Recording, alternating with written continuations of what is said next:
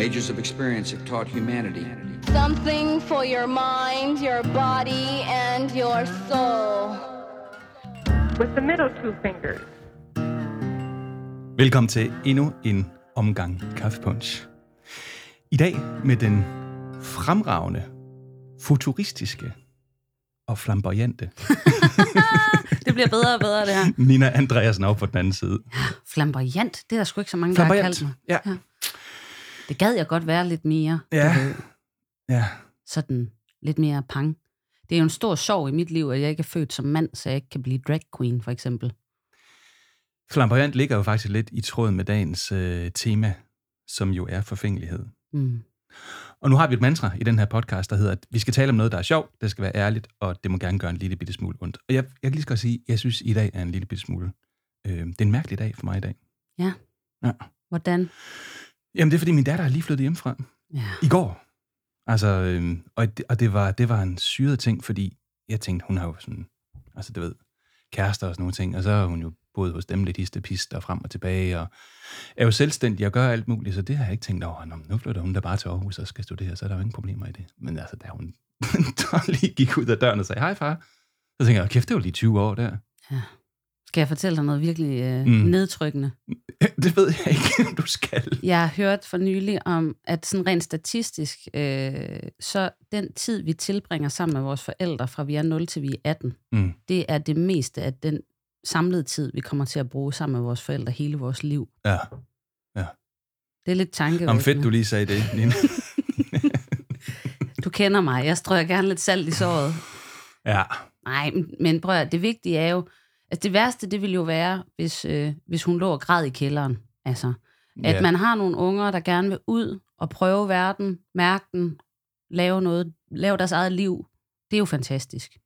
Og det er jo også mystisk, man skal have den der, åh oh, nej, går det nu? Fordi, altså mens man har dem herhjemme, nu her er voksne børn, ikke? eller den yngste bliver 17 på, på lørdag, øhm, og, og Freja, der er 20, ikke? At vi har jo hele tiden sagt, kom nu ud af hytten, ikke også? I skal da ud til en fest, og I, du kan altså godt lige gå ned og handle ind. Og ved du hvad, når der er nogen fra kommunen, der ringer, så kan du altså godt selv lige ringe tilbage til dem. Og nu står man der og tænker, kan de mon det? Jamen det er jo, det, det er jo lige lige sagt. Ja, nej, nu behøver du ikke gå helt så meget ud. Nu må du godt blive hjemme lidt. Ja, sådan et eller andet. Åh, Ja. ja. Men altså, man bliver jo, øh, man kommer i kontakt med nogle følelser. ja, Er det ikke det, man kan sige? jo. Og det gør man også i forbindelse med dagens tema, som jo altså er forfængelighed. Mm. Er, er du forfængelig, Nina? Jamen, det, det er jeg jo. Altså, det er alle mennesker vel i, i en eller anden udstrækning. Øh, men, men forfængelighed er jo også noget, der ændrer sig mm-hmm. med Mhm. årene. Øhm, altså, man er jo forfængelig på nye måder hele tiden. Øh, jeg glæder mig sådan til at blive gammel, fordi så tænker jeg, så, du ved, så bliver man sådan lidt mere zero fucks to give-agtigt. Altså, Ja, lidt mere ja, ligeglad. ja. Øh, folk må tage mig, som jeg er, og sådan noget. Ja. Øh, Hvordan kan man se det? Jamen altså, det ved jeg, det er måske også bare nogle af de der seje, gamle kraver, jeg kender, ikke? Altså, de er sgu... Altså, det er jo ikke, fordi de ikke nødvendigvis øh, er, er uforfængelige. Altså, de kan jo godt gå op i, hvordan de ser ud og præsentere sig og sådan noget, ikke? Men, men det der med, at man får sådan lidt mere den der stamina med alderen, hvor man er sådan lidt, ved I hvad? Altså, det var det, der var at byde på. Det, var Mm. det, det er det, jeg kan komme med. Okay. Øh, så, så, så det, altså, tag mig som jeg er. Der er ikke så meget andet, der gør ved det. Jeg tror, man bliver mere ligeglad, når man er, er lidt ældre. Eller man bliver mere og mere ligeglad, jo, jo ældre man bliver. Mm-hmm.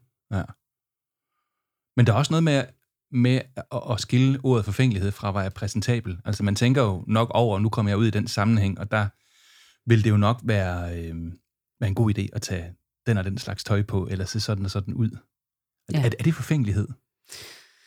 Øhm, ja, det er sgu et godt spørgsmål. Altså, altså fordi når, når man siger ordet forfængelighed, så altså, man kommer automatisk sådan lidt til at tænke på synonymet pyntesyge, ikke? Altså, mm-hmm. mhm. øh, at, at forfængelighed har ligesom et, et skær af noget lidt mere sådan, øh, øh, sådan diva over sig, Ja. end, end det der med at se præsentabel ud, eller klæde sig til en, en lejlighed, eller en social setting. Altså, ja. Det ville se helt forkert ud, hvis du kom ud og skulle holde foredrag på en skole, og så havde øh, smoking på. Altså, ja, øh, det er jo ikke, altså, så, kan, godt- så kan man godt sige, at du ville være forfængelig, hvis du tog en smoking på, fordi at, altså, hvis det nu var det, du synes, at ved du, det kører sgu meget godt, når jeg har smoking på, ja. jeg ud på skolen i det, men, men det vil jo samtidig være, øh, være en forkert afkodning af, hvad, hvad det var, du skulle ud og lave. Ikke? Så, Man sender jo nogle signaler med, med den måde, man klæder sig på. Jeg tænker meget over det. Ja. Altså, hvordan er det, at man kan se ud på en måde, som man ligner med et godt øh, radio-udtryk? Hvordan kan man være i gulvhøjde? ja. Vi giver lige et skud ud til vores øh, kolleger over på radio. ja, vi elsker dem. De er fantastiske. Ja. Øhm, men på, på samme tid, så skal man også arbejde lidt med måske nogle gange, og, og også være en, der er lidt mere påfaldende, end en, der bare sådan er helt fuldstændig, altså en som alle andre. For det, kan- det kan også noget. Ja. Og der kan, der kan den der forfængelighed godt komme ind. Altså, som med så mange andre ting i tilværelsen, så handler det jo lidt om, om, om noget, det begynder at spænde ben for en selv, ikke? Hvordan? Jamen, altså, jeg kan for eksempel huske tilbage på mine teenageår og sådan noget, og altså, der gik jeg ved gudgrød også op i, øh, hvordan jeg så ud og sådan noget. Øh, nu var det der i sådan slut 90'erne, start 0'erne, så det var jo ikke alt for heldigt, men, men, øh, men det var Jeg synes, måske... vi var lækre i 90'erne. Ja, jo, måske, måske tidligt i 90'erne, men øh, den måde, jeg så ud på i 90'erne, det var sgu, altså... Lad os lige få en uh, lille instruktion. Øh, jeg har sådan et billede fra øh, Blå Mandag, hvor Mhm. jeg var iført, øh, hold nu fast, øh, øh, fuldstændig skrigende pink trompetbukser, sådan en hvid øh, trekvartærm tæt sådan t-shirt, og så sådan en eller anden art, jeg ved sgu ikke, altså en, en, noget stykke firkantet denimstof, der ligesom var krydset på ryggen, og så havde jeg øh, rottehaler, øh, der var tuperet med hårmascara i og glimmer.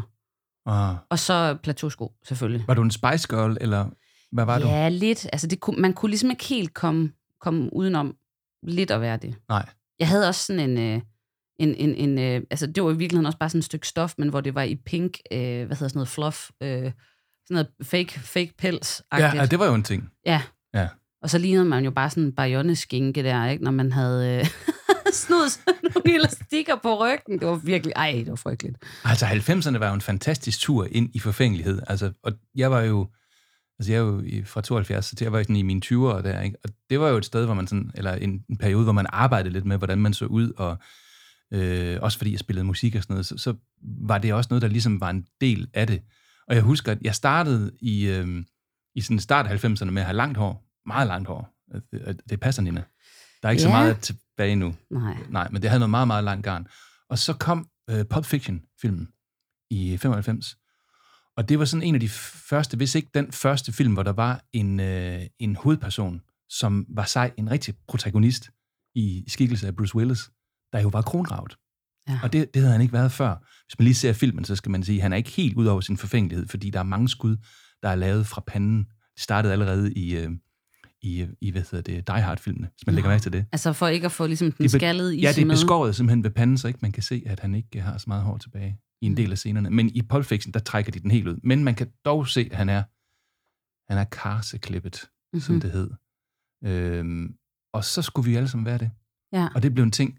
Så i midt-90'erne, der lignede alle musikere, mere eller mindre, i, i, i Danmark. De var kronravet, og så havde vi sådan et uh, motherfucker-skæg.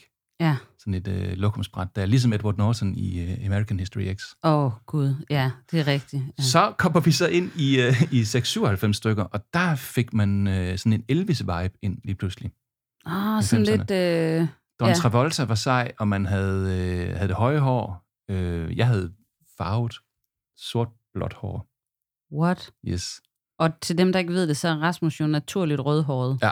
Så det, og jeg havde også farvet mit skæg også, i øvrigt. Okay. Og det var jeg meget forfængelig om, fordi at, øh, jeg har fået sådan noget lyst skæg. Ja, det gror fandme hurtigt. Og min øh, skægvækst var ikke vanvittigt hæftig i start 90'erne, da jeg var sådan omkring 20. Det er du kommet meget godt ja, efter. det, det, det kom efter, og, og, og det er jo også den lille, den lille dråbe af håb, man sender ud til alle dem, der er i 20'erne, som synes, deres skæg, det kan blive sådan noget, bare roligt, drenge, det skal nok komme. Bare roligt, det, det kommer igen. Men, øh, eller det kommer. Men, men der farvede jeg simpelthen øh, mit skæg med, øh, med mascara, Ja, fordi okay. det var det, der blev bedst.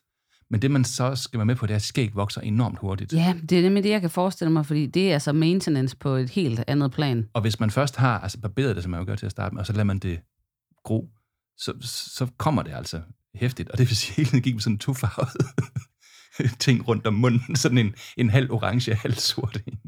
Ej, det lyder fantastisk. Er, er, findes der fotodokumentation af Er det, det, her? jeg skal nok, øh, jeg skal nok. Det kan Okay. være, at vi lægger nogen ud på vores Facebook. Ja, øj, det kunne side, være som man jo altså også kan følge, hvis man Ja. Er med her. Så, så 90'erne var et eksplosivt forfængeligt år for mig. Du skal lige være med på, at jeg overlevede altså også 80'erne. Ja, det er rigtigt. Det var fandme hårdt. Det var ja. crazy. Ja. Altså, det var helt crazy i 80'erne, hvad vi helt alvorligt troede var flot. Jeg kan huske en gang i midt-80'erne, hvor jeg står der, og så kigger jeg på, det havde været noget konfirmationstøj, jeg skulle have, eller hvad det nu sådan var, man gik af. Jeg stod bare og tænkte, godt, jeg ikke er fra 70'erne, for nu går vi jo i normalt tøj. Ja. Jeg var helt overbevist om, at 80'erne, det var, ja det der pastelhelvede. det var god, ikke? Ja, ej. Ja. Men, men det er også, altså, fordi det der med sådan ungdommen, altså, det, var- jeg tror måske, det der lige triggede mig, eller ikke triggede mig, men øh, fik mig i gang med den der tanke omkring slut 90'erne og trigget. 0'erne. Jeg bliver trigget nu. Ja. Trigger word. Nej. Øhm, øh, det var egentlig, at noget af det, som jeg synes var interessant at observere, øhm, det var også, hvordan andre de var forfængelige. Altså, jævnaldrende var det. Øhm, og jeg har egentlig altid været så utrolig glad for, at, øh, at, at der har været sådan en politik i mit barndomshjem om, at øh, det, det gjorde ikke noget, man så godt ud. Det måtte man selvfølgelig rigtig gerne. Det skulle mm. man gerne. Men det vigtigste, det var, at der var noget indhold. Og jeg synes, at jeg kunne se på nogle af de piger, især der i, i, i teenageårene, som havde det allersværest, det var faktisk dem, som var allermest smukke. Fordi det var ligesom om, at det var, sådan, jamen, det var så den, de fik. Du ved. Ja, ja. ja. altså, det var den dyd, der kunne, øh, der, der, der, der kunne hives ned af, af hylden til dem. Øh, og, og, og, og så bliver det jo lige pludselig sådan en fiktion, eller en, en fixering øh, på, på, på det, ja. øh, hvor selvom jeg var forfængelig, så tror jeg skulle, altså, du ved, så var man hestepige, og så gik man og mod en stald ud og sådan noget, ikke? Og så øh, spillede man teater og, og var Ja. sådan, du ved, fri og, og turde godt og, og, og være mærkelig og sådan nogle ting. Altså, Men der er noget med, med det der med at være smuk, i, Mm. i hvert fald den måde, vi typisk har defineret smukhed. Jeg ved godt, det er jo en, en, en subjektiv størrelse, men man kan sige ud fra sådan et evolutionsbiologisk eller psykologisk Mm. synspunkt, så kan man sige, så er der nogle ting, der behager øjet. Ja. Øhm, Symmetri, for symmetri eksempel. eksempelvis. Ikke? Øhm, eller, eller også, at man ikke ser ud på en måde, hvor man øh, ligner en, der har en sygdom, for eksempel. Mm. Øhm, så, så jeg har da tit tænkt på, fordi jeg har jo taget på i perioder af mit liv, og så har jeg tabt mig igen og sådan noget. Mm. Men jeg har tit tænkt på, hvor frygteligt det ville være, hvis man kun tog på, for eksempel i højre side af ansigtet. Ja, det ville fandme det være nederen. Altså en ting er at blive tyk, men prøv at tænke på, hvis man kun blev det i den ene side af ansigtet. Ja. Og en anden ting er også, der er også nogle ting, man ikke kan skjule. Altså, der, nogle gange så er man jo også øh, i offentligheden uden tøj på. Typisk er det i et omklædningsrum, vil jeg sige, eller på en strand, hvor man må. Er der en social... Eller i skolegade i Esbjerg, Ja. øh, sådan klokken tre om natten. Så kan man lige kigge sig over skulderen, inden panserne kommer. Ja, Mm, ja. Og det er jo en udfordring. Øhm, skal man så vise sig, og hvordan er det med forfængelighed, når man, når man ikke har tøj på? Ja. Og jeg har faktisk tænkt mig, at vi skulle prøve at spørge en, der ved lidt om det, eller har eksperimenteret med det. mm. Fordi at, øh, jeg tænkte mig, at vi skulle ringe til en af de sejeste kvinder, vi har i Danmark. Ja Og vi ved alle sammen, det er jo Jette Schandorf. det er det. Vil du lige ridse op, hvem Jette Schandorf hun er? Jamen, ja, altså, hun er jo for det første, og der har jeg jo altid øh, sådan en næsegrusbeundring. Hun, Ja. ja. hun er jo bassist. Og er der noget, der er lækkert her i verden, så er det fandme en dame i en rytmegruppe af et band. Altså, det er bare lækkert. Prøv straight up. Og hun har jo spillet med, ja, Gud og hver mand, øh, Lis Sørensen, mm. Paul Hal- Halberg, øh, Blast. Blast, News, Ja. alle mulige. Ja, Hun har altid været der, lige fra start 80'erne, hvor jeg kan huske, man så Eldorado, eller øh, Mylles Popshow, eller hvad det var. Altså stod hun altid, når der var noget. Ja. Og hun, hun var altid at finde på scenerne rundt omkring. Men altid sådan lidt neutral Mm. til en side og passede sin butik. Øh, og så spiller hun jo i øjeblikket med øh, Paul Halberg, altså Halberg and Friends. Og der er hun jo kommet lidt længere frem, Mm. og man kan sige, hun er altså ikke til at overse. Nej, hun er fandme også en flot dame. Hun er en flot dame. Det tør vi også godt sige til hende, når vi ringer. Ja. Ja. Og så har hun lavet en bog for nylig. Øh, en stille og rolig bog, må man sige, hvor hun simpelthen har øh, taget billeder af sig selv, uden tøj på. Ja. Og øh, den synes jeg, vi skal snakke med hende om, fordi hun, hun må, om ikke andet, være øh, faldet til ro, eller fundet sig selv i, i det der med forfængelighed. Skal vi ikke prøve at se, om vi kan, vi kan ringe til Schandorf? Ja. Det synes jeg kunne blive ret spændende. One way to learn a better or the best way of doing anything is to watch and analyze the skill of an expert. Or putting the burden of higher taxes back on the American people. The ultimate seduction. Presenting Superman. Hej, Jette. Er du på? Jeg tror ikke, hun er gået igennem. Hun er ikke gået igennem. Vi prøver sgu lige. Det synes jeg, det lød lige så godt, det jeg gjorde der. Åh, der var hun måske. Kan vi prøve igen nu? Hallo, det er Jette. Hej Jette, det er Rasmus. Og Nina, Hej med jer. Altså, vi havde lige en lille teknisk ting, hvor vi synes vi havde fået det til at lyde så lækkert, og så, øh, så var du der ikke, og ringede vi en gang til. Men nu er du her, og det er det vigtigste. Ja, nå, okay. jeg er lige her. Fantastisk. Jette, hvor, hvor sidder du henne i øjeblikket, mens vi ringer til dig? Altså, lige nu sidder jeg i et lille øh, super funky studie i vores hus, hvor jeg skal til at indspille noget bas. Hvad er vi ude i for et, øh, for et nummer i dag? Jamen, i- lige er vi ude i noget trio øh, rock derudaf. Øh, så der, der er fart på. Det er noget med, at du spiller jo, øh, som de fleste nok ved, i øh, Halberg and Friends, hvor det er Paul Halbergs, som er din bedre halvdels øh, nummer. Er det ikke sådan? Ja. Vi er, jo, øh, vi spiller Pauls øh, numre igennem de sidste 40 år, som vi har samlet. Han har skrevet en del øh, ørehængere, men øh, det sjove er, at de sange tit bliver identificeret med sangeren, Mm. og ikke nødvendigvis med komponisten. ja. Så øh, nu har vi valgt at tage hans numre, eller det har han også selv været med til, og så spiller vi dem. Og så har I jo den fantastiske Esbjerg-pige Heidi Dein med på, øh, på vokal. Ej, ej, det må man sige. Ja. Hun er vidunderlig. Og også lidt af en legende i det esbjergensiske miljø herovre, men, men også generelt, hun er jo øh, hun er med alle steder nærmest. Altså. Ja, altså hun er jo bare en krudt ule, og vi elsker hende. Og så har I jo også, I har jo også et andet orkester, sådan en power trio, øh, hvor, Ja, hvor det, det går lidt den. mere syret for sig, ikke? Ej, det må man sige. Det er, det er en stor undskyldning for at øh, spille øh, vild musik kun som trio. Hvor vi har vi startede egentlig ud spille sådan nogle gamle Jimi Hendrix og Cream numre, som vi er vokset op med. Og øh, nu har Paul så komponeret nye øh, numre, Nå. den genre. Så det er faktisk dem, jeg er ved at indspille. Så der kommer noget, øh, noget nyt på plade, simpelthen. Øh, Det gør der. Jeg kan ikke love, at det bliver på by, trods alt. Jeg bare lige sige, man hørte det først, man hørte det først her i Kaffepunch. Det vil jeg godt lige sige. Vi er i Ja. breaking news Vi business går i her. breaking, ja. Ja, det vil jeg også sige. Der er faktisk ikke meget ved det her. Så I er indvidet. Vi taler, Ja, om, vi taler om forfængelighed i dag, og jeg, Jette, det er jo oplagt at, øh, at tale med dig om det, fordi du har udgivet en bog her. Er det, det er to eller tre år siden, eller deromkring? Ja, det er to år siden, tror jeg. Ja. to halvt. Og hvis man, øh, hvis man alene bare kigger på forsiden på den her bog, der hedder, den hedder 10 sekunder, så er jeg her. 60 år, 60 billeder, øh, udgivet på forlaget Mellemgård. Der kan man se, der ligger du faktisk i, øh, i let påklædt stillstand. Nina, du kan lige se her. Ja, det må Ej, men sige. du er så pisse lækker, altså. Og, men altså, det er jo en helt anden historie, end bare at synes, man skal være lækker. Øh, der er i den faktisk. Lad os høre Men historien. så- Lad os høre historien. Vil I høre historien? Jeg vil meget gerne høre Nå, historien. jamen, okay.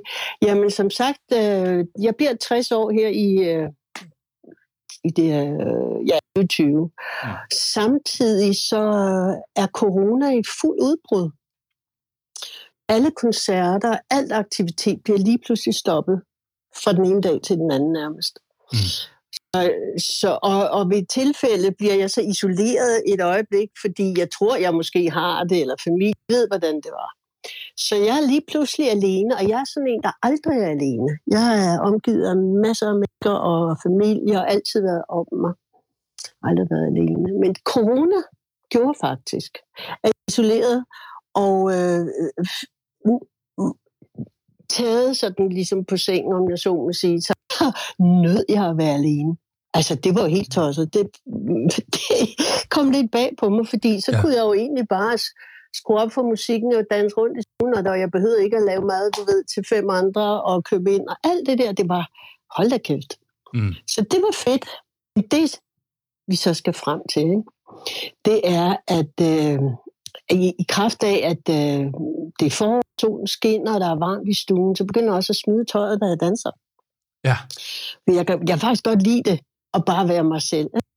Og det er også godt lide at danse. Men jeg har aldrig nogensinde, og slet ikke øh, nu, hvor jeg er blevet så gammel, været tilfreds med min krop. Der har altid været noget galt med den, og jeg er meget blufærdig.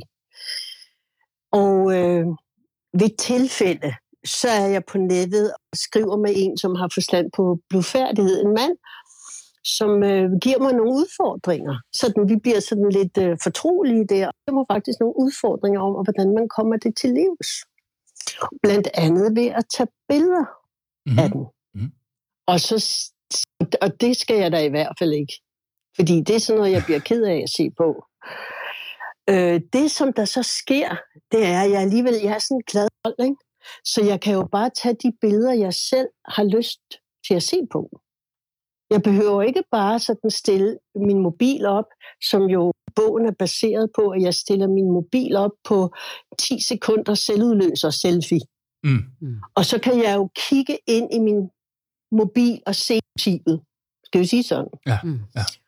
Og øh, det, som han siger, som, som er min prøvelse her, det er, prøv at tage et billede af dig, hvor du er splitterbar. Og så er jeg faktisk rigtig ked af det, siger, nej, det har jeg simpelthen ikke lyst til. Mm. Fordi så bliver, jeg ked af, så bliver jeg ked af det. Og så kommer han med et meget sødt sådan illustration på, hvordan man så, jamen prøv nu bare alligevel. Og så fortæl, hvad der sker, når du ser det. Nå, så jeg tager billedet, og så kommer han med en sjov udfordring, og siger, prøv at beskrive, hvad du ser, som om du er objektiv. Altså som om du ligesom er ude af dig selv. Mm. Og så, og det, og så gør jeg det, men det er fuldstændig, om jeg så må sige, krop umuligt. Jeg er så identificeret med det billede, jeg kan sgu ikke bare hoppe ud og beskrive det. Men i det øjeblik, jeg prøver, så bliver jeg, jeg bliver faktisk ked af det. Og jeg kan mærke det nu stadigvæk.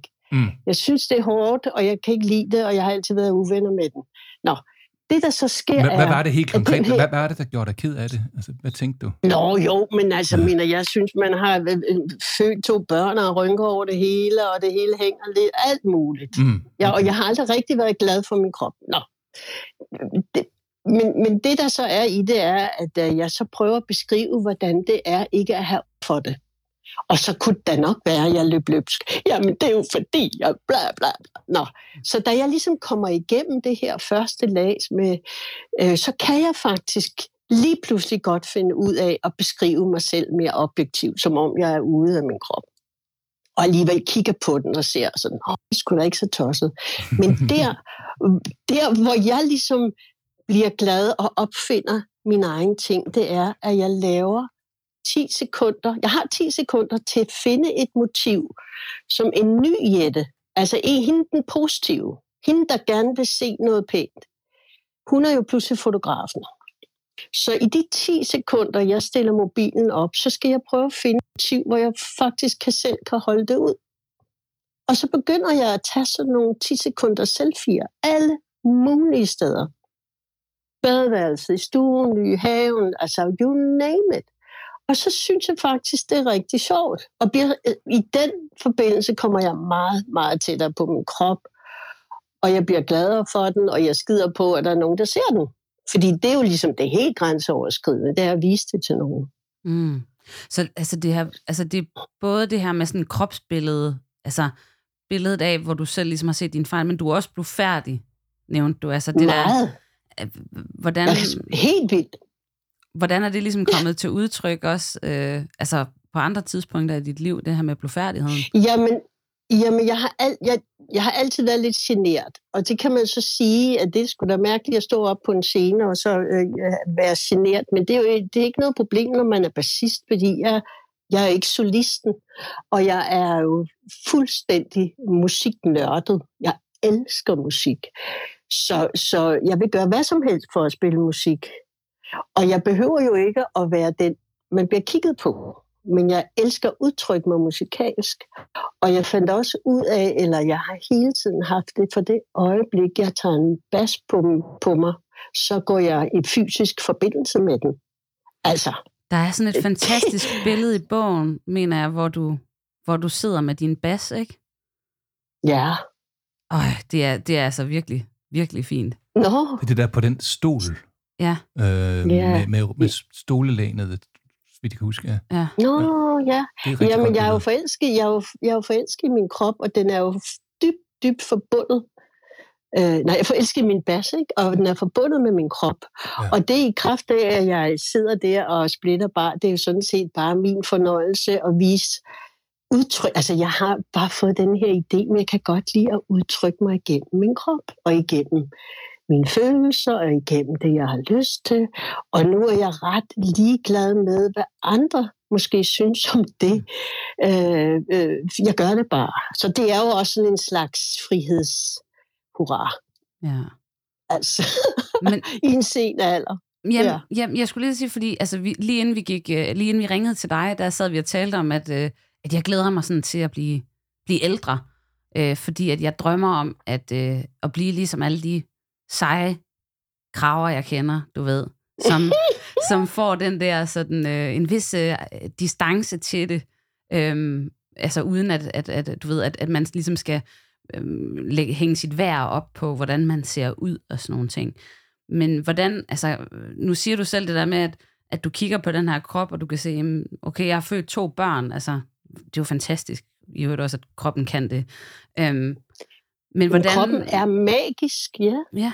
ja. Jeg tænker bare, Fortæl. altså, i forhold til, til da du var yngre, og så til nu, altså, øh, nu tog du et kvantespring der under corona, hvor du begynder at danse rundt og tage billeder og sådan noget, men, men kan du, har, du, har der været en gradvis ligesom, tilvænding, eller hvordan? Overhovedet ikke. Altså, jeg har, øh, jeg har sådan set aldrig haft det som en ting, jeg drømmer om, jeg ikke er blufærdig. Det er ikke sådan, det har været et å. Og tænk, hvor er det dog irriterende. Det er bare sådan, jeg er. Mm. Jeg har altid været lidt generet og sådan lidt, jeg behøver, altså, og min krop, den har sådan bare, den har været fantastisk for mig. Jeg bruger den hele tiden, men jeg har ikke sådan haft den som, jeg har ikke gået i den og, og mærket efter, hvad den havde at fortælle mig, om man så må sige. Og det har jeg altså begyndt på nu. Og det har nu ingen alder, vil jeg så sige. Nej. Det har simpelthen noget at gøre med en lyst til at være ærlig og mærke efter, hvad man er for en, og så begynde at elske det, der er. For vi kan jo for helvede ikke gøre ved, hvordan vi ser ud, mere eller mindre. Altså plus minus, ikke? Men, men vi kan godt vi kan godt etablere et øh, fornuftigt forhold til den krop, vi nogle gange har fået. Og det, jeg har gjort, er, det er jo min måde. Jeg siger jo ikke, at, at det er måden. Men min måde har altså været sådan her. Jeg kom til at holde 18 nu ved at lege den her leg, kan man sige, med at tage billeder af den. Jeg synes pludselig, der, at det er helt vildt sjovt at lege den her leg. Ikke? At jeg så er plus 60 og viser den frem, og den er nærmest splitter bare hver anden dag inde på Instagram, det er jo så min fornøjelse, fordi det synes jeg bare er sjovt. Ikke? Og din og følgers fordi, fornøjelse. Jamen, jeg, også fordi det gør man jo ikke i, og slet ikke i min alder, og så kan jeg slet ikke lade være alligevel. For jeg er en gammel hippie, og så synes jeg også, det er, jeg har jo vokset op med, at vi var nøgne, for fanden. Det var det, jeg skulle altså, til at spørge var... om, altså at du får 60, ja. ikke også? Og, og, og, det, det er måske lidt paradoxalt, eller der er i hvert fald et eller andet modsætningsforhold i, at man kan sige, du vokser op der i 60'erne, og man, nu er jeg fra 72, så jeg har ikke været med helt så lang tid, men jeg kan huske, altså, nøgenhed var en ting dengang, og fælles omklædningsrum ja, og den slags der. Men hvordan kan det så være, at du har fået da... det der negative billede der, når det nu har været sådan en, en tidsperiode, der altså, måske man kan... kommer videre noget andet? Ej, men jeg kan altså da jeg var 14, ikke, der er vi 74. Mm. Der er det jo på sit højeste. Og, og I ved godt, hvordan det er at være teenager, man er with the crowd. Mm. Og vi var nøgne sammen. Selvom det stadigvæk kildede lidt øh, de forkerte steder så, og synes det var spændende, så var vi det med en form for frihed og naturlighed, som jeg jo i den grad nød kan man så sige. Mm. Så jeg var ikke så genert, da jeg var helt ung. Fordi det var vi jo, vi var jo bare alle sammen i den her. Det var, der var ikke nogen, der var skide generet, og vi havde jo de her fællesbade, og når vi var på tur i 7. klasse, bad vi skulle der nøgen alle sammen der fra Ven, eller hvor pokker vi var landet øh, på den her skoleudflugt. Altså, ja, det var ikke det sket var i dag. Ikke, det var ikke sket i dag. Nej, vel? Nej. Og på den måde, at det det, jeg voksede op med, så vokser jeg jo yderligere op i 20'erne i min. Der bliver jeg jo ude at spille popmusik og alt muligt. Men der er jo også en sindssyg kvindebevægelse i gang, som jeg er, bliver en del af som jo er super selvkørende. Altså, vi kan alt. Mm. Altså som i, don't fuck with me. Så jeg er jo vokset op i en helt anden tid. Er jeg så indeni er genert, blufærdig type, det er sådan set bare okay. Sådan er jeg. Det er ikke et problem. Men det er også sjovt, det der med, med jeg... tidsalderen. Åh, oh, undskyld. Nej, Nej fortæl. men det der med tidsalderen, det, det, det er interessant, du siger det, fordi nu, altså min mor, hun er fra, hun er født i 50, øh, så hun har jo også været ung, øh, kan man sige, der i 70'erne og sådan noget. Men, men hun kom ligesom fra en baggrund, hvor øh, det var jo sådan meget kernefamilie, meget traditionelt og sådan noget.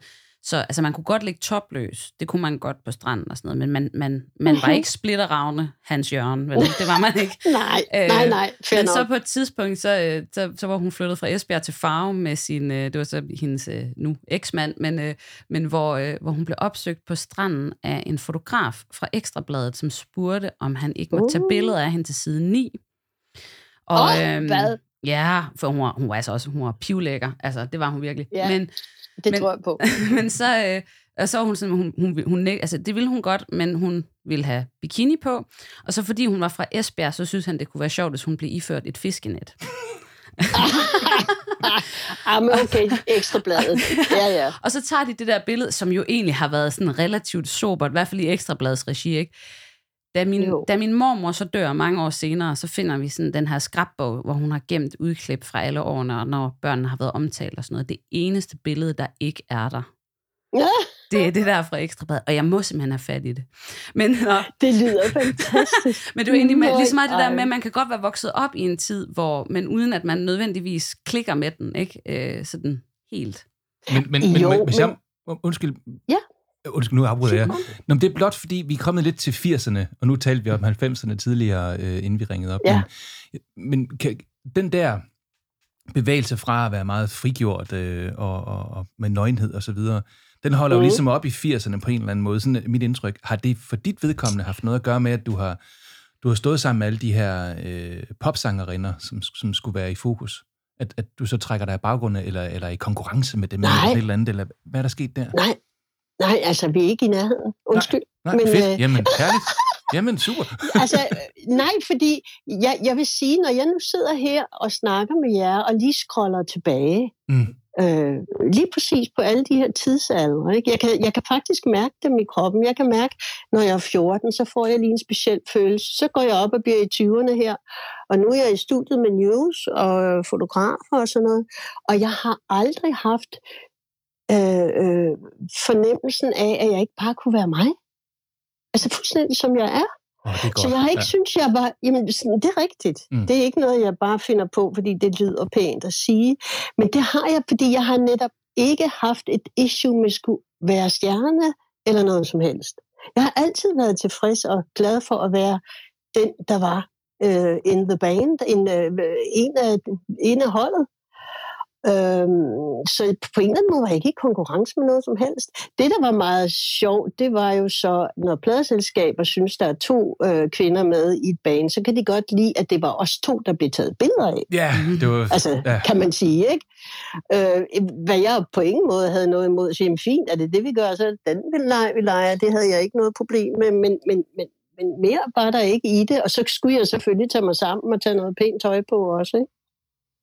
Var, forfængelig, var forfængelighed en, en, var, var og er forfængelighed en ting i, uh, i sådan musikermiljøet, og nu snakker vi jo om musik op på sådan på eliteplan, ikke? Altså, er, er forfængelighed ja, det, en ting? Det, ja. Kan du ja, sige lidt om det? Ting. Kan du sige lidt om det? Jamen, den er da kæmpestor. På den måde, at alle, alle kan jo, specielt solister, øh, elsker jo at have deres øh, måde at være på, hvilket er dybt forfængeligt. Og det kan jo være, om det er rå bukser med huller i, eller om det er den sædvanlige solbrille i panden, eller om det er 800 halskæder, eller man tager, man tager sit udstyr på, når man er på. Alt afhængig af, hvordan man lige har designet sig selv. Men det er meget vigtigt. Du skal helst ikke skralde det af. Det, det er mega sjovt. Forstår. Det er mega sjovt, du siger det, Jette, fordi altså, jeg, øhm, jeg spiller jo også øh, lidt musik, øh, men tager primært ud selv og spiller. Øh, og sådan ad år, der har jeg fået, og det er egentlig, for mig er det egentlig ikke en forfængelighedsting som sådan. Øh, det er mere et spørgsmål om, at, øh, at hvis jeg ligesom skulle gå på scenen som privatperson, Nina, så tror jeg simpelthen, jeg ville falde død om af skræk. Øh, så jeg har sådan ad år oparbejdet sådan en form for uniform eller persona, eller hvad fanden man skal kalde det, hvor hende, der kommer ja, ja. på scenen, øh, altså nu er det ikke fordi, jeg har ikke fået, fået lavet øh, så mange ting, som Dolly hun har overhovedet. men, men, øh, men det er sådan, men altså det billede der, altså, hvor, hvor man får sådan en, altså det er sjovt at komme og så sige nogle lidt sådan grove ting eller noget, men så bare være totalt dullet og have rød læbestift på, eller sådan, du ved. Det er da skønt. Ja. Jamen altså, prøv at høre. Jeg, jeg synes jo ikke, der er noget frækt i at stille sig op som privatperson i sine slokketrusser og så bare fyre den af. Altså, det, det, det, det, det hører ikke. Det, det gider jeg. Det er ikke min ting. Mm. Jeg, jeg synes, at det er lige så vidunderligt netop at, at, at, at gøre sig klar og være på og i det, der nu er ens ting, som man kan yde max, når man står deroppe. Det, altså, man er jo på, man vil jo gerne have, at folk også kigger. Altså, de skal jo ikke sidde der med lukkede øjne, vel? Så øh, selvfølgelig er man på. Selvfølgelig vil man øh, ses, når man først står deroppe. Og selvfølgelig skal man have en helt speciel energi for overhovedet at kunne komme ud over rampen. Det er da ikke noget, du sidder der og strikker. Mm. Jo, nu var jeg jo en, en del af, af, af musikermiljøet sådan i slut 80'erne og, og det meste af 90'erne, og jeg kan huske i start 90'erne, der var det sådan, i hvert fald i, i det miljø, jeg var i, at der, der måtte man helst ikke være forfængelig. Der skulle det altså helst være sådan, at man tog ikke scenetøj på, og man gjorde ikke noget ud af det. Og det gjorde så alle, Ja, os, der, men- alle os, der var forsanger, vi gjorde som om, at vi ikke havde gjort noget ud af det. så man ankom sjovt nok i noget helt vildt smart tøj. øhm, Jamen, er det ikke enormt sjovt? Fordi Det er da- du er pis forfængelig i din vildt. uforfængelighed. ja, det er det. Og ja, det er. Altså, selvfølgelig er du forfængelig. Ja. ja. Fordi vi skulle være grunge-agtige og have ternede grunge. skjorter på. Og vi havde de helt, Øh, og det det skulle der- være den rigtige grunge skjort, det var, og den skulle man Ja prøvede da. den på, og den skulle virkelig sidde den Er rigtige måde. sindssyg? Og den skulle lide som, Ja. ligne, at man ikke havde brugt en time på, for den Ja, til at ja. sidde rigtigt. Men det havde man. Ja, og Nirvana og Kurt Cobain, og de var alle sammen helte. Altså, du kunne også, der var også været perioder, hvor du skulle ligne en drug addict, og have sorte rande under øjnene, og være pis cool. Altså, alt er forfængeligt, når du viser dig i den her branche. Ja. Men det er ikke dermed sagt, at du skal være dulet op til at noget specielt. Mm. Men jeg vil mene, at det er en dybt forfængelig. Selvfølgelig skal det være forfængeligt. Eller jeg synes også, det er uinteressant at se på, hvis det ikke er. Jamen, det er jo en del af et samlet udtryk, ikke? Altså, øh, man kan jo ikke bare trække det Præcis. visuelle fra, når det er live musik, vi taler om. Nej, altså selvom det, jeg allerhelst vil udtrykke, er noget, der kommer inde fra mig. Det er vigtigt for mig. Jeg har ikke en overflade, jeg skal af med. Men jeg har selvfølgelig en måde at levere det på. En, en slags indpakning. Men jeg vil allerhelst bare ind til min kerne. Men den får jeg da i den grad boostet af at, at tage noget fedt tøj på, for eksempel. Altså det er nemmere for mig at komme derind, hvor jeg faktisk, øh, wow, det går lynhurtigt at være på scenen, og så bare lige Pst, At- komme ind og mærke sig selv, når man har taget noget ordentligt tøj på. Hvordan, Ja, det- hvordan, det hvordan, sammen. hvordan var transformationen fra at være, være kun i anførselstegn bassist, og så til også at være, øh, jamen, må vel teknisk set sige, nøgenmodel? Øh, altså, hvor- hvordan, hvordan, hvordan, hvordan var vejen ind i det? Jeg, jeg, kan, jamen, jeg kan huske også, at, altså, at det må have taget noget godt, ikke? Fordi, fordi øhm, at på det tidspunkt, jeg havde været ude og, og fotografere nogle koncerter og sådan noget, og vi to snakkede sammen, Jette, og så sender du mig nogle billeder uden særlig meget tøj på. Øh, Fordi det havde vi, Mhm. aft- du havde vel vi havde spurgt, om du måtte gøre det, skal lige siges. Fordi Yes. at, at, at vi havde aftalt, dem kunne jeg lige prøve at redigere. Øhm, Præcis. og man kan sige, Fordi du så... ja, altså, øh, Ja. øh, det må Hvad, have, hvad det må have, gjorde det, det ved dig? Jamen, nej, det var egentlig... Nu er jeg nysgerrig. Jamen, altså, jeg laver ikke så meget, øh, eller har ikke lavet noget. Jeg havde en periode, hvor jeg lavede en del øh, modelfotografering, fordi det bare var en sjov ting, og øh, oh, ja. en, en ting, jeg faktisk har et enormt stort problem med, det kan jeg godt afsløre nu, øh, fordi at, at nu er SoMe, øh, undskyld, nu er MeToo og øh, øh, hele den her ting jo kommet, hvor, hvor sådan nogle middelalderne heteroseksuelle mænd som mig hele tiden går og føler os skyldsramte over et eller andet, vi har gjort forkert. og jeg vil godt sige Ja, til det ved jeg. Ja, og, og jeg, jeg fotograferede en del sådan modelfotografering, men mere fordi det var en teknisk øvelse. Altså, det er ret nemt at få en ung kvinde til at se æstetisk flot ud på et billede, hvis ikke man dummer Ej, sig det alt for man, meget. ja. Og så, og så, så sige. var det sjov i det at gå ind og redigere hud, og gå ind og, øh, og få pupillerne til og interessant. Så det var ikke sådan det seksuelle i det.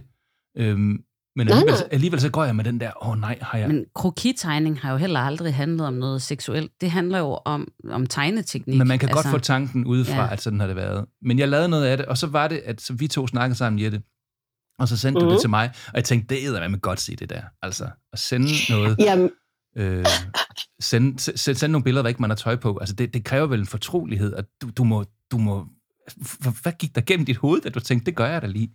Altså, hvad, hvad gjorde du? jamen, det er fordi, jeg, men altså det hele handler for mig om, siden at jeg har lavet den her bog for to, to, tre år siden, og i virkeligheden taget de her billeder og også vist dem, der handler det rent, altså det er ren og skær grænseoverskridende øh, nysgerrighed for mig, fordi det er, altså i virkeligheden tør jeg jo slet, slet ikke det her. Det er jo fuldstændig åndssvagt. Okay.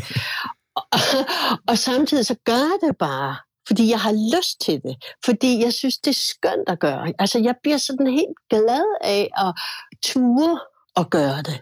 Men hold kæft, hvor jeg ikke tør. Altså, det er helt dumt.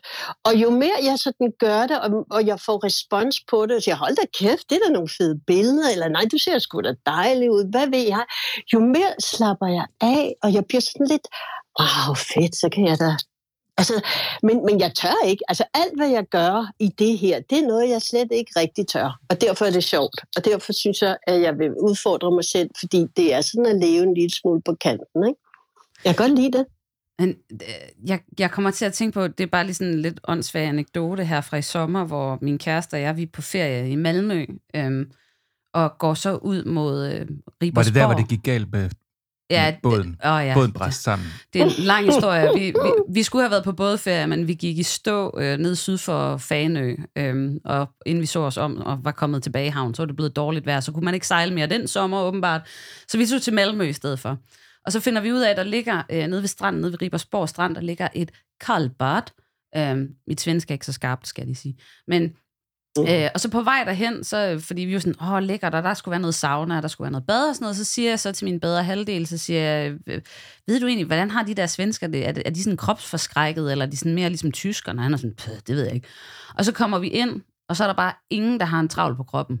Altså, og der er sådan en dameafdeling og en herreafdeling, og så er der ligesom øh, sauna i midten, hvor man så kan mødes øh, på tværs af kønnene og sådan noget, ikke? Øhm, Mm-hmm. Og jeg skulle lige sådan... Og der gik det virkelig op for mig, at, øh, at jeg kan være enormt forfængelig, når jeg har tøj på, men hvis vi alle sammen er nøgne, så er jeg bare pisse ligeglad. Er det ikke mærkeligt? Ja, men det, det, ja, det siger du er mærkeligt, men det jo, har jo sin egen logik, fordi det rum, du er i, hvor alle er nøgne, der er vi jo bare nøgne, ikke?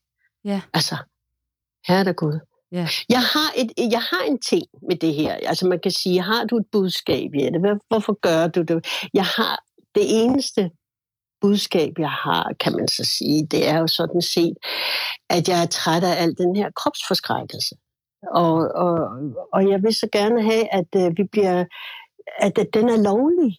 At, den, at, at, at vi har jo alle sammen en krop, altså for fanden. Øh, og jeg elsker at, at være gode venner med den. Og i det øjeblik, jeg ikke er så ops på den, og har det skidt, i det øjeblik, jeg bliver glad for den, og slapper af og nyder den, og mærker, hvad den, hvordan den reagerer, fordi den begynder jo også bare at leve. Når jeg ikke er så fucking uptight med den. ja. Jeg Den synes, det begynder er... jo bare det at stråle. Ja. Jamen, det gør den. Men det handler jo om noget, der foregår mellem mine ører. Altså, det er jo en opfattelse af mig selv, og det er en vilje til at slippe den løs.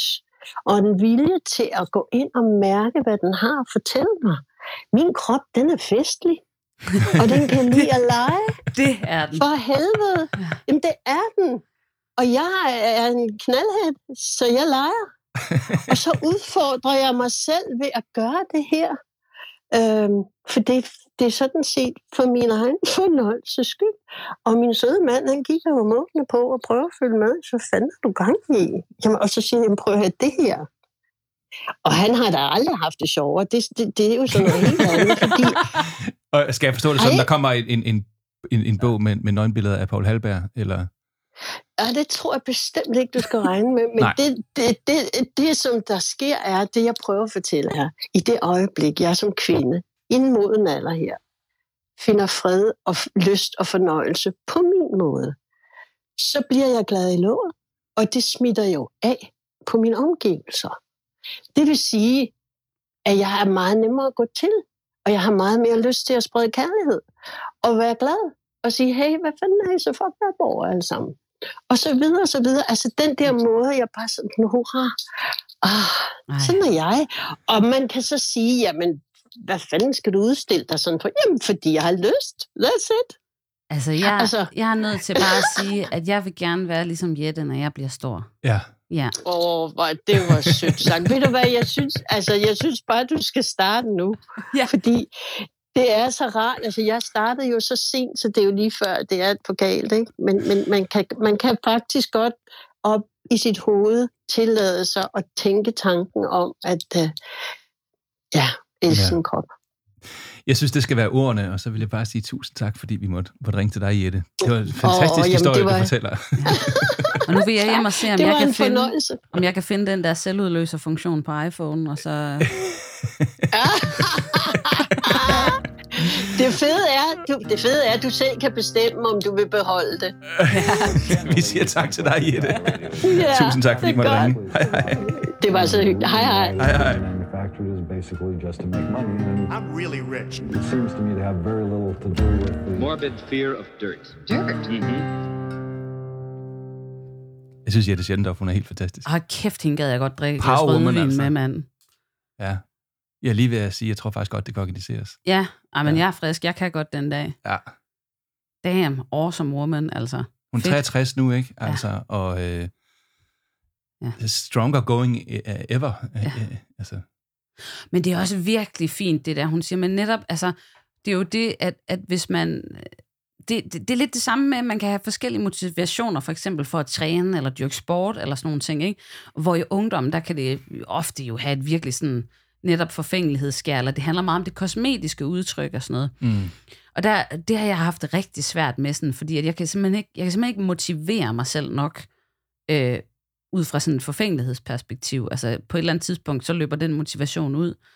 Og der er, sådan, der, der er jeg begyndt at arbejde med mig selv også, det der med, at jamen det, den skal jo også kunne noget, min krop. Altså min krop har nogle funktioner, og den skal føles rigtig, og den skal, altså, at man ligesom får, får fjernet fokus lidt fra det der øh, øh, med, ja, hvordan ser den ud, og så mere, hvad det, den kan. Ja. Altså, det er sgu da fedt at kunne øh, vandre 20 kilometer, eller et eller andet på hervejen. Øh, det er da fedt, at ens krop, den kan det. Så fuck der, om, øh, om man har en del eller et eller andet, ikke? Det er da for awesome, hvis den kan det. Og så er der også en dimension, som mere har med, oftest har mere med kvinder at gøre, end, end med mænd. Men, øh, eller, og jeg ved ikke lige, hvilket præposition, skal bruge der. Eller, hvad der er ikke en præposition, det hedder... Åh oh, nej, du, Det du, skal, en, du må ikke øh, spørge mig om grammatik. Jeg tror du var den gode Ja, men grammatik. det, det, jeg kan finde ud af at bruge det, men jeg kan ikke finde ud af at snakke om det. Der er en ting, der handler primært om kvinder, Mm. og det relaterer sig til, at I jo som. Oftere går med makeup end os. Ja. Ikke? Og det vil sige, at man kan godt have en idé om, hvordan en øh, kvinde ser ud, og hvis den pågældende kvinde så ikke tager krigsmaling på, Ja. så kan man godt se helt anderledes ud. Jeg har den for eksempel med min egen kone, at der kan jeg godt være forfængelig på hendes vegne nogle gange, fordi at øh, vi, øh, vi arbejder jo sammen. Hun er jo, jeg, jeg startede med at ansætte hende som min regnskabsfører. Så blev hun min manager, og nu er hun min chef. Mm. Ja, sådan går det jo Der er også. faktisk få, der er steget så hurtigt og så meget i graderne, som Luke hun er. mere i løn, jeg gør. Ja. Så, øh, så sådan er det. Men, og det er nok meget godt, at hun holder styr på mit liv. Men, men hun går så også rundt herhjemme nogle gange. Og, øh, og jeg har det jo sådan, ah, vi, vi, vi skal ikke gå rundt i nattøj, og kan du ikke lige til den der øjens, jeg tror, det hedder øjens, hvad hedder sådan noget? Det der, man får på øjenbrynene, hvad hedder det? Øh, det, er- det, det, Du har det på i dag, kan Jeg se. det er sådan-. Det er Ja, ja. flot, ja. Ja, det der med, at man lige tegner dem lidt op Jeg med noget lidt op, gel ja. eller noget et eller andet. Ja. Ja, fordi hun har sådan nogle meget lyse øjenbryn, og så Mm. ser det ud, som om hun ikke har noget ansigt. Jeg kan huske første gang, Ja. da vi mødtes, altså det, og det er jo tilbage for 4-25 år siden, der var en morgen, hvor jeg så hende, hvad hun er det? Ja. Men det er Fordi fuldstændig... rødhårede kvinder, Ja. altså, så- som ikke har ja, sorte eller streger. blonde som mig. Altså, jeg, Ja. har jo, jeg har jo heller ingen ansigtsudtryk, hvis jeg ikke har make på. Okay. Altså, der er ingenting Ja. at komme efter. Jeg er bleg, og, det er, der, og jeg har hvide øjenvipper. Så Og- det, det vil sige, at man vender sig jo til en måde at se ud, eller møde andre folk, og så lige pludselig, så kommer de en dag, og hvis man havde det samme krav til os mænd, og nu er det meget stereotypisk, jeg ved godt, der er nogle mænd, der går med, med makeup, men altså, hvis, jeg, hvis, hvis det forventes af mig, at jeg skulle stå og, og putte farve i mit hoved, hver gang jeg skulle noget, Men ved du, hvad det sjove det er? Jeg tror faktisk, at øh, de fleste kvinder, de tager sgu ikke nødvendigvis make på for at, øh, at, at, at please nogle mand. Det, det handler mere om, hvordan andre damer ser dem. er det mere kvinder, tænker du? Yes. Okay. Ja, vi har også lagt mærke til, når hun skal i byen med sine veninder, og du er en af dem, Mhm. mm-hmm. nogle gange, altså, så, så, så går der altså en time med at gå i bad og net sig og så videre. Ja. Ja. Ja, men det er jo, altså der er jo sådan et... Øh, Hvorfor gør I det? Altså, hvor- altså hvad, hvad, hvad, hvad er det? Jamen det ved jeg ikke, men jeg har jo heller aldrig, altså jeg har jo altid været, jeg har aldrig helt forstået kvinder jo, altså de, de, de kvindelige veninder, jeg har, Øh, kvindelige veninder. altså dem, der ikke er bøsser. Nå. Øh, det er, altså, de, er jo, de er jo ikke nødvendigvis sådan damer-damer, om man så må sige. Altså, eller jo, det er de. Hvad er en, hvad er en dame-dame? hvordan skal jeg sige det? Altså, de er jo også sådan lidt mærkelige, ligesom har sådan nogle underlige interesser og sådan noget. Så, så altså, på den måde, så... Øh, og jeg kan godt mærke, at jeg er på vej ned et sted af en vej nu, som er sådan lidt... Så er det, vi skal ned Øh, den vej. Så skal vi ned den vej. ja. Er det der, Nej, gør altså- ondt nu? Er det, Nej, men det er sgu mere, at altså, jeg har, der er mange kodesprog i nogle sådan øh, kvindelige øh, sociale kredse, eller hvad, hvad man, altså det fatter jeg simpelthen ikke. Altså jeg forstår det ikke. Okay. Det er ligesom det der med sådan øh, øh, indretning. Altså jeg, jeg prøver at op mig lidt på det, men der er simpelthen nogle sådan ting, som man burde forstå som kvinde, har jeg indtryk af, at du ved, at det vil man have styr. Og, det, og der er noget kodesprog imellem kvinder og sådan noget, som jeg ikke fatter. Øh, men den ene ting, jeg dog fatter, det er, at make-up ofte handler mere om, hvordan andre kvinder ser en Mm. i forhold til sådan en status-ting, Ja. end det nødvendigvis handler om, at man gerne vil tiltrække en mand, eller virke attraktiv, eller sådan noget, i forhold til det modsatte køn. Okay. Ja. Det er i hvert fald min oplevelse af det. Et, og så skal vi lige tilbage til mig i 90'erne, der gik med makeup i skægget. Mm-hmm. Så øhm, helt fremmed er det jo heller ikke. Men nu går du kun med makeup, når du er på tv. Det har jeg prøvet nogle gange efterhånden, og det, øh, jeg kan huske første gang, hvor jeg sad i, øh, jeg havde over i noget deadline eller et eller andet, øh, og så sad jeg i toget på vej hjem til Esbjerg, og øh, det var første gang, jeg skulle sådan på sådan noget, øh, sådan noget tv der, og så sad jeg på vej hjem i, i toget der, og så faldt jeg sådan lige til ro, for jeg havde været sådan lidt nervøs og sådan noget. Og så kom jeg til, at jeg skulle da krydderen fuld af makeup. Ej, jeg blev sådan helt gevid, hvad de andre siger. Og, sådan, sådan. og der var, det makeup jeg havde på, var jo lavet til, at der ikke, ikke var nogen, der skulle kunne se det. Ja. Ja. Ja. Men at få makeup på i øvrigt i, ud over på DR eller på TV2, det er altså en ting. Mm. Fordi man bliver sat ned, og så kommer de jo der. Altså de der makeup artister de er jo lige så meget sådan nogle, sådan nogle terapeut-coaches ting. Ja, du kan godt, du kan godt. Du, skal, ja, du må de, ikke gå ned med men klappen de, nu. de, er, de, de, de er virkelig gode til det. Altså, de, for de sidder jo med alle mulige nervøse folk. Og så øh, er de sådan, rolig, nå, hej med dig. Og de, de kører det laveste tempo, og hej. Og så siger man, åh, jeg har sådan en bums. Ja, det har man da nogle gange, og den tager vi lige her. Og så når de nogle gange tager et skuffe ud, så ligger der altså lige et par små flasker med øh, vodka. Og Nu så ligger kan- for ja. en lille skarp. det kan man, det har jeg ikke fået, skal lige sige. Men, øh, men det har de. Mm. Og øh, ja, så, så, så, så de er også med på, at folk kan være forfængelige omkring, hvordan de skal se ud, men nu er de i en, især også mænd, som ikke er vant til det der, at, øh, eller nu igen meget generaliseret, men mm. man er ikke vant til at få make på. Det kan de også godt være, være sensitive omkring, at lige nu der skal jeg gøre noget ved dig, som måske ikke er sådan traditionelt specielt mas- maskulint. Mm. Øh, og det håndterer de på en god måde, synes jeg. Ja. Skal Hvad- lige vende mig til det. Altså.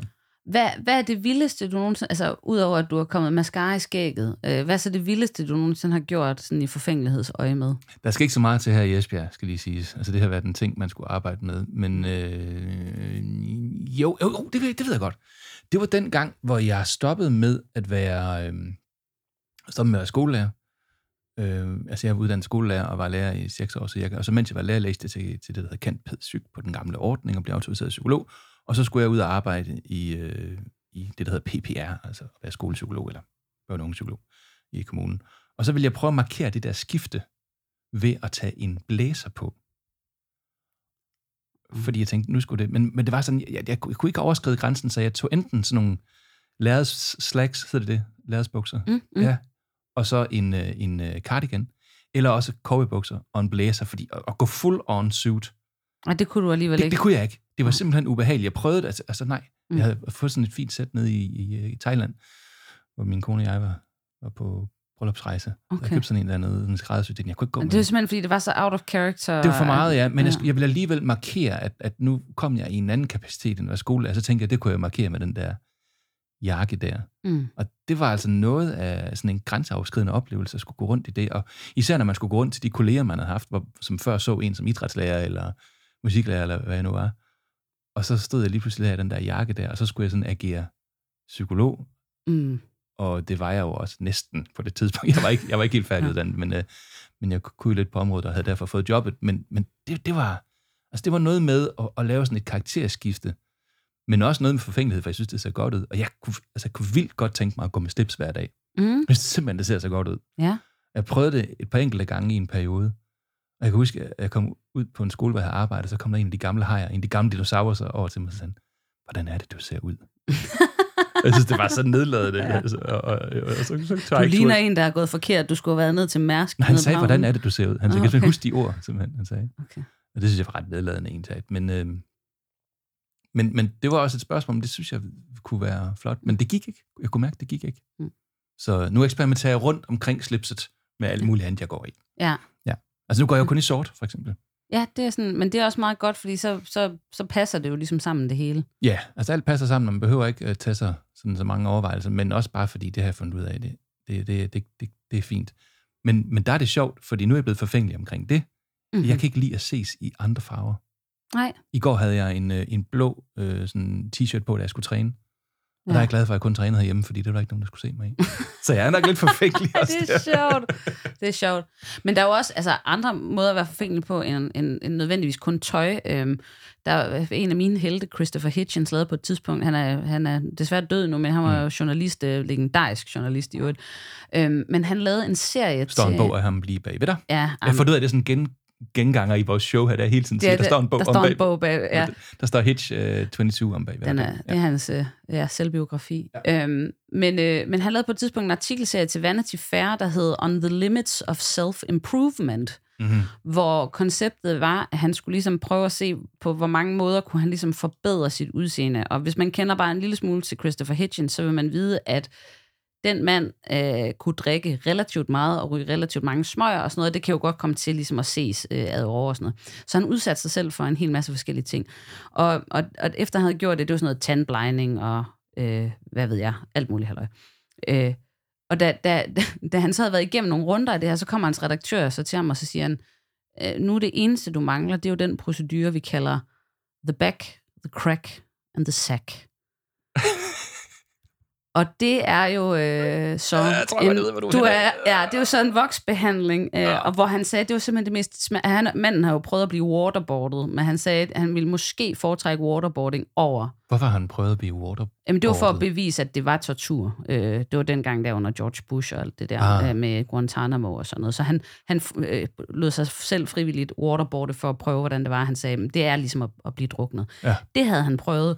Men da han prøvede The Back, The Crack and The Sack, der var han sådan, det var nok værre. Ja.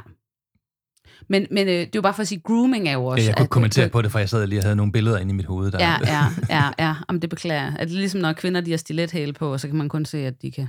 Jeg ved det Nej, ikke. nej, nej, jeg synes nej. ikke, vi skal, vi skal Nej, nej, nej, gå videre nej, ned okay. den vej. Nej. Den, den var lige, hvor den skulle være, Ja. før du startede faktisk. der er bare noget med det der nøgenhed, og når Jette Schandorf, hun har taget det her øh, skridt, så, så er det jo ikke nødvendigvis noget, man skal anbefale, at alle skal gøre. Øh, og måske kunne man faktisk næsten sige, at nogen generation skulle gøre det lidt mindre. Det kunne man overveje, øh, fordi det er så usikkert med, hvor de der billeder lander hen. Altså det kræver i hvert fald en selvsikkerhed, og det kræver, at man, at man tænker jeg i disse tider, sådan projektliggør det Mm. at, at det er noget, som Janne har sat sig, eller Janne, det er noget, som Jette Schandorf har sat sig for at gøre med et eller andet formål, øh, og har gjort en ting omkring det. Og så er der en anden form for nøgenhed, som, som popper op i mit hoved, og det er den der med, nu har vi diskuteret, øh, og det, det gør vi ofte, når, når skoleåret starter, øh, nogle ting omkring skolen, og en af de ting, der er poppet op en gammel traver i, Mm. mm. i, i den her omgang, det har været sådan en fællesbadning Ja. i, øh, i idræt. Og det er der jo mange børn og unge, der ikke gør. Og så kan man sige, handler det om forfængelighed, og handler det om kropsidealer, og hvad det gør. Jeg, jeg tænker, altså, at det også handler om forfængelighed. Jeg tænker, det handler om, for de mindstes vedkommende, at det er en, en ikke specielt hyggelig situation. Jeg ved ikke, om du har været i sådan et omklædningsrum, hvor første af, de skal have, have idræt. Altså ikke som voksen. Nej, det, det, det har jeg jo ofte været, ikke?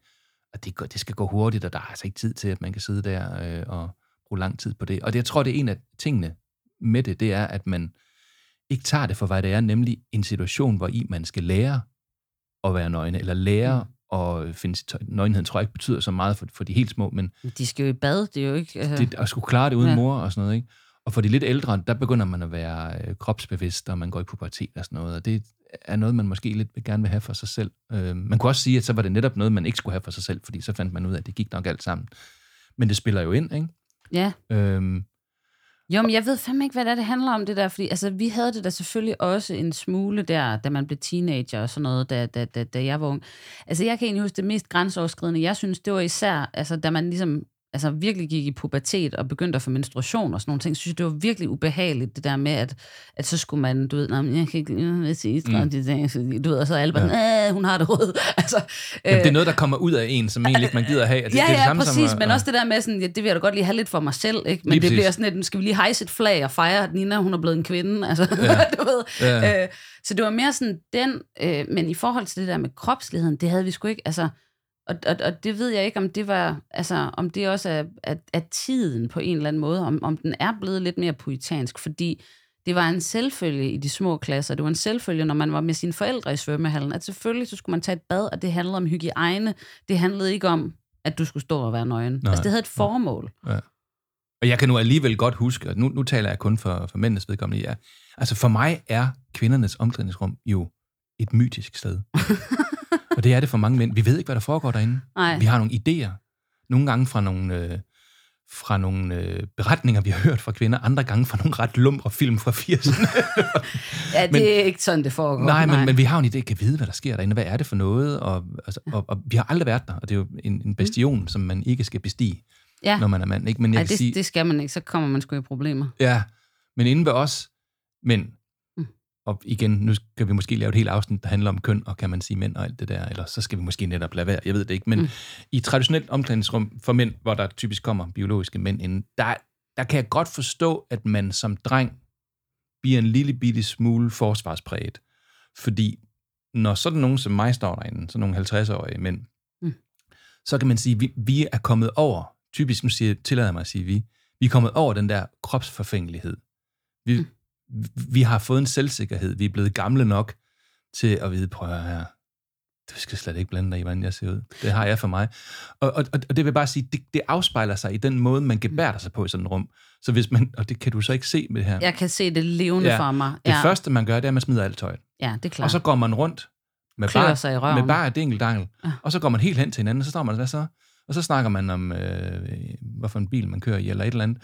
Fuldstændig non for hinanden, fordi at, at, at man både har det måske fint med det, men også man dermed viser, at jeg er sej nok til det her. Mm. Dyb- Det kan godt være, det er sådan lidt psykologisk ubevidst, man gør det. Men det er i hvert fald et rum med en enorm stor mængde selvsikkerhed, man går ind i. Og hvis man kommer som en dreng, eller som pubertær øh, dreng, eller som ung mand, så, så kan man sige, så er man underst i hierarkiet, selvtillidsmæssigt. Ja. Og det kan godt være en udfordring. Ja, okay. Ja, det, har, jeg- det har jeg aldrig tænkt på, men okay, jeg var Det er meget maskulint. Ja. Ja. Den, ja, det er det. Men det er fordi, altså jeg vil sige generelt, så øh, altså, så man sige, er det, er det forfængelighed, er det blufærdighed, er det selvtillid, er det selvværd, eller hvad fanden er det egentlig, det er? Men altså, vi, alle kvinder har jo prøvet at stå på en eller anden bar, hvor der har stået en mand, som var et hoved lavere end dem selv, øh, måske øh, 20 år ældre, overvægtig, og i øvrigt måske ikke sådan på den, den klassiske façon, det mest Symmetrisk. attraktive, Symmetrisk, symmetrisk, ja.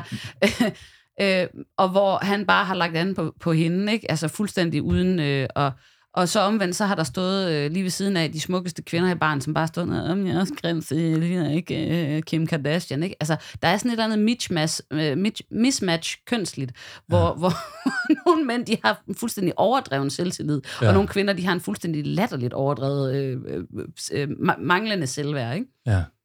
Jeg har i hvert fald fundet ud af, at noget af det, som man bliver interessant af, det er ikke at gå i fitness. Nej, det bliver man Altså, ikke. det, det, det bliver ikke bedre, man bliver ikke mere sympatisk af at være i god form. Man bliver ikke altså, mere interessant for nogen ved, at man har tabt sig 5 kilo. Nej. Altså, det, det, der er interessant, det er, at man arbejder på sin personlighed og, og sin udstråling. Ja. Ja. Ja, der skal proppes nogle dyder ind. Jeg, jeg siger jo nogle gange for sjov, øh, min, Lasse han siger ikke, min kæreste siger, at jeg ikke må sige det, fordi han siger, at han ikke tror, det er rigtigt. Men for mig er det rigtigt, at, at jeg var et utroligt grimt barn. Ikke? Og at derfor, Er det Lasse, der siger det? Nej, det siger jeg. Okay. Øh, at jeg var et utroligt grimt barn, og derfor så besluttede mine forældre sig for ret hurtigt at få sendt mig afsted til noget musikundervisning og til noget teater og sådan noget, så jeg kunne få nogle dyder og nogle evner, Mm. øh, fordi jeg kom nok ikke til at kunne køre den hjem på det der udseende. Og det er jeg rigtig glad for i dag. Så tænker du, at du skal prøve at, at gå i Jette Schandervejen og tage nogle nøgenbilleder på et tidspunkt, eller hvordan? Øh, ja, ja, altså, jeg vil da godt... Har, har du nogensinde taget et nøgenbillede? Nej. Altså, nej. Nej. Jeg har taget sådan nogle, øh, du ved, hvis jeg gik på slankekur, eller sådan, Mm. øh, så har jeg taget før- og efterbilleder. Ja. Men kun til eget brug, for at have et eller andet at måle på. Men jeg har aldrig sådan, nej. Jeg har heller aldrig sendt, jeg har altid sagt til alle de uh, teenage-kvinder, jeg har kendt, hvis du skal sende et nøgenbillede, så sørg for, at dit hoved ikke er med. Mm. Ja. Jeg har engang taget et billede af mig selv uden tøj på, fordi jeg har fået sådan noget, øh, sådan noget hvad hedder sådan noget, nællefeberudslæt, sådan noget, hvor man får lynhurtigt sådan et eller andet, ikke? Ja, så på, på siden af mig, og så, og så skulle jeg lige se, jeg kunne, jeg kunne ikke se det med spejl, så tog jeg et billede, og så kunne man, kunne man se lidt også, øh, men det var kun lige til mig selv, slettede det med det samme. og, så, og så har jeg engang taget, en gang, hvor jeg, hvor jeg gik på øh, det, man kalder et cut, Mhm. hvor jeg virkelig, nu skulle jeg prøve at se, om jeg kunne have en sixpack. Det har jeg altid ønsket mig. Okay. Og øh, det har jeg øh, ofte fået, men, men mere været noget, jeg har købt om i Netto. Ja. End noget, jeg har haft på min, på min mave. Men det skulle jeg prøve at have sådan en. Så jeg trænede, altså jeg trænede rigtig meget. Og, øh, og jeg spiste og talte kalorier og sådan nogle ting. Og det var faktisk altså, egentlig en god oplevelse. Jeg synes, det var enormt sjovt. Men jeg var nede og veje sådan 72 eller sådan noget. Og det er ret okay for mig. Også fordi jeg trænede halvanden time om dagen eller sådan noget. Mm. Og jeg var ripped. Ja. Og det tog jeg et billede af. Jeg kan vise dig det på et tidspunkt, men jeg synes ikke, du behøver at se det. Synes jeg. Det var sådan, okay, øh, og så nu har jeg Nej, gjort nej, nej, det, og jeg så skulle, taget billede. jeg skulle nemlig ikke øh, trække maven ind. Altså, der kunne jeg bare stå der, og det så helt vildt ud. Og der må jeg sige, at lad faktisk være med at kigge på det, fordi det, der, det, det, det krævede så meget Mm. træning, og det krævede så meget disciplin, at det kunne man måske lade sig inspirere lidt af. Men at køre det regime der, det synes jeg, jeg er blevet for gammel til. Det gider jeg ikke med. Det er sådan for 10 år siden eller sådan noget. Nej. Men af en 40-årig, der var jeg, der var jeg sgu ret Som jeg kendte en, øh, en gammel kvinde, der desværre ikke er blandt os mere engang, sagde, Jen kan da også gøre det så svært for Jen selv. Ah, ja. Jeg synes, det skal være ordene for i dag. Det har været en spændende snak.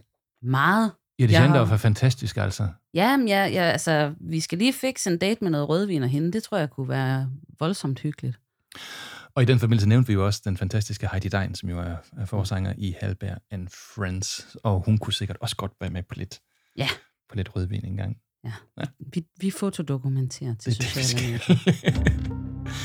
Tusind tak for i dag. Uh, vi ses, Nina. Det gør vi. Ja, og vi ses alle jer, eller vi lyttes ved alle jer, kære lyttere derude. Følg med på vores Facebook-side, og tjek ind til en gang kaffepunch en anden gang. Ha' det godt. Hej. An axis of evil, One foot ahead of the other to give you proper balance. humanity. And your soul. Bigger, better, partisan anger. Anything on anybody's mind? That, that, you know, that, that like your poem about? I'm not here to work for you. I'm here to teach you how to work. With the middle two fingers.